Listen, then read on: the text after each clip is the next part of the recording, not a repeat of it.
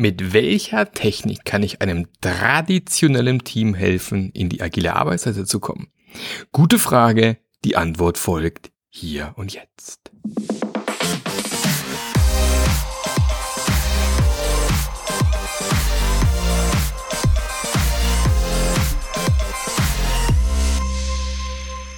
Hallo und herzlich willkommen zu einer neuen Folge vom Scrum Master Journey Podcast, dem Podcast, der dir zeigt, wie du als Scrum Master so richtig rocken kannst und wieder mehr Wertschätzung und Anerkennung von deiner Rolle bekommst.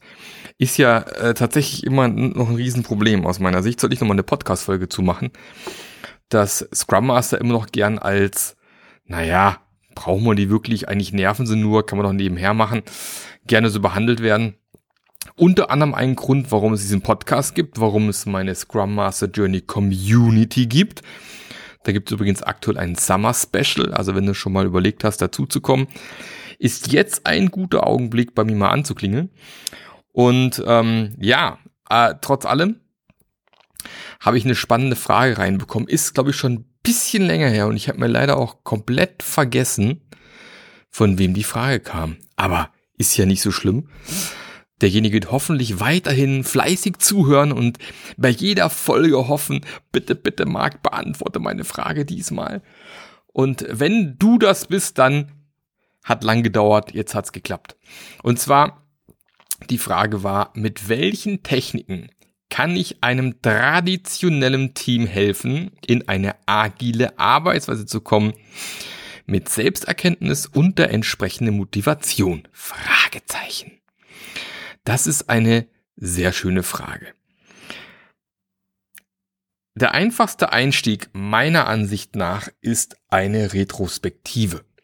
Man muss ja noch nicht mal irgendwo hingehen und äh, gleich hier full-blown Scrum einführen oder sonstige wahnsinns abgefahrenen Tools, sondern ich sage einfach mal, lasst uns doch mal zusammensitzen und eine Retrospektive der letzten Monate machen, weil in der Regel Schaut man sich da einen längeren Zeitraum an, also das ist tatsächlich, was auch ich mit vielen Teams mache, die agil starten, relativ am Anfang mal eine große Retro über die letzten meistens sechs Monate, manchmal ein bisschen länger, weil alles länger wie sechs Monate ist dann meistens eh schon wieder vergessen, was damals gewesen ist. Ich nutze gerne auch eine, also die Timeline als Retro-Methode, also sprich ein Zeitstrahl, zum Beispiel von Januar bis Ende Juli.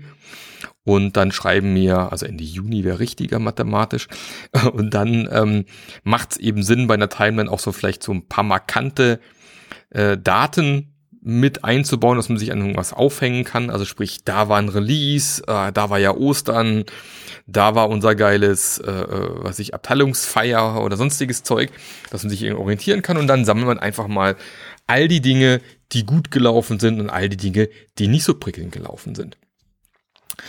Und dann wird sich in der Regel, werden sich so Themen durchziehen, die immer wieder aufpoppen, die immer wieder Probleme machen, die dem Team vielleicht auf der Seele liegen und die kann man sich immer rausnehmen.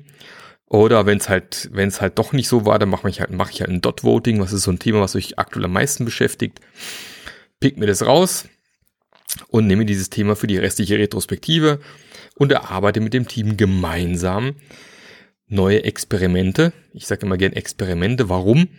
Weil in einer sogenannten ähm, komplexen Umgebung, also sprich, wenn du mit Menschen arbeitest, hast du immer mit ähm, komplexen Umgebungen zu tun, kannst du ja nie vorher wissen, ob deine Maßnahme wirklich erfolgreich sein wird. Also spreche ich immer gern von Experiment und sage, okay, lass uns mal hier ein, zwei Experimente definieren.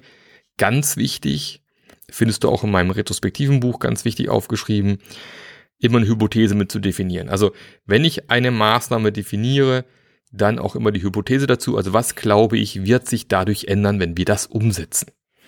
So. Und dann ist es ja schon gut, das kann man im Team meistens auch gut verkaufen, wenn wir dann nochmal in vier Wochen nochmal drauf gucken, ob das funktioniert hat, ob wir da weitergekommen sind oder ob wir weitere Dinge ausprobieren müssen.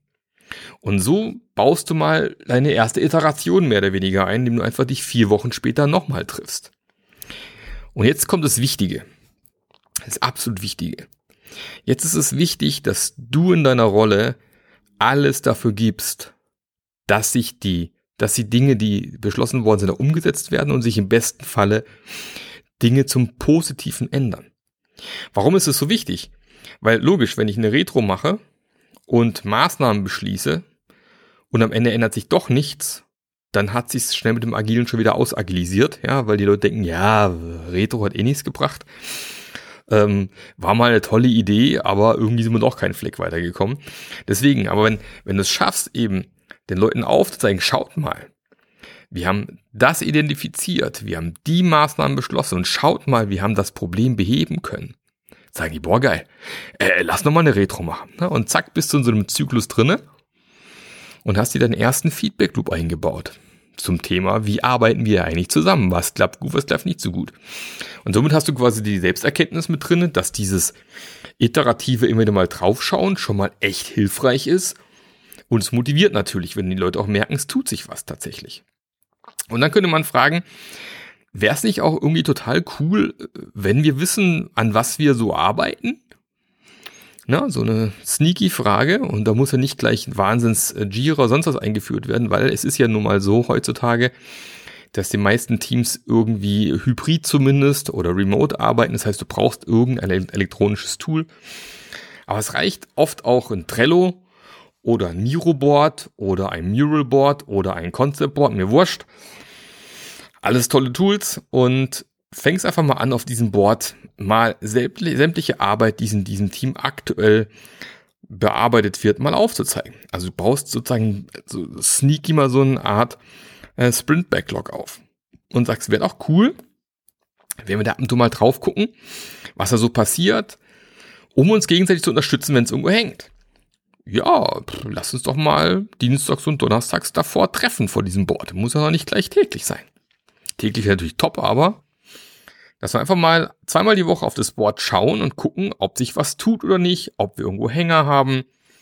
Und auch das kann wieder super Input sein für die nächste Retrospektive. Sagst, ich habe beobachtet auf dem Board, äh, wir haben immer unglaublich große Aufgaben, die nie fertig werden.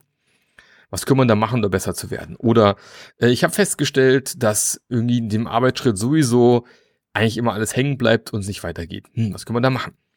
Also du baust quasi eine weitere Transparenzschicht ein und schon hast du dann wiederum einen kleinen Feedback Loop eingebaut, nämlich zweimal die Woche guckst du aufs Board und schaust, sind wir auf dem Weg, ja oder nein? Ja, und wenn die Leute dann auch wieder merken, oh, das hilft mir total, ähm, wir kommen gemeinsam viel besser voran, ich habe jetzt ein viel besseres Verständnis und Transparenz, wo wir gerade stehen, was wir gerade machen, und fängst einfach mal auf der Art und Weise, auf diesem Weg einfach mal an, agile Methoden einzuführen. Das sind die drei Dinge, die ich eigentlich jedem empfehle, die mit Agilität starten wollen. Mach deine Arbeit transparent, triff dich vor diesem Board regelmäßig, am besten täglich und mach alle vier Wochen eine Retrospektive. Und so fängst du einfach mal an, agil zu arbeiten. Ja, wenn man sich diesen äh, the, Heart of Agile anguckt vom Alistair Coburn, haben wir letzten Podcast-Folge schon drüber gesprochen. Im, im Kern geht's halt immer darum, dass wir im besten Fall am Ende auch liefern dass wir darüber reflektieren, dass wir Dinge anpassen und dann eben zusammenarbeiten. Und das ist eigentlich immer schön in, in diesem Zyklus.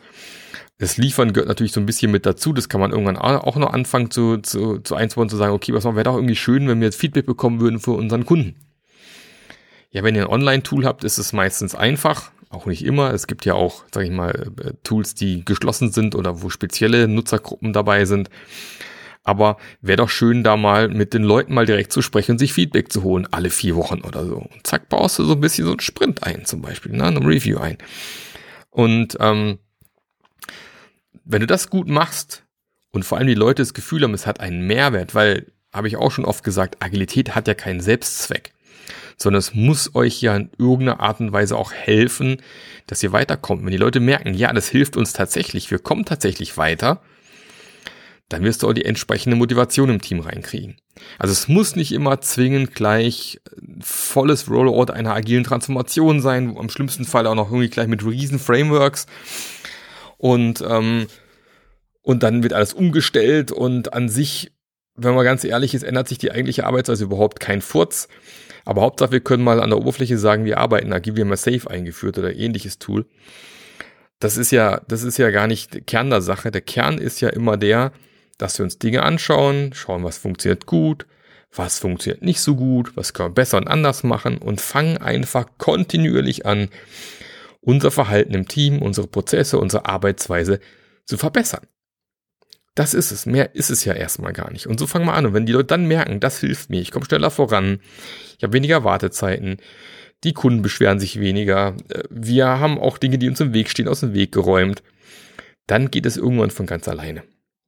Und ist meistens der viel bessere Weg, so eine, so eine sanfte Einführung von Agilität vielleicht, ja, einzuführen, wie äh, tatsächlich mit, mit dem Hammer oben drauf zu hauen und gleich alles zu verändern und, und, und alles neu und anders zu machen.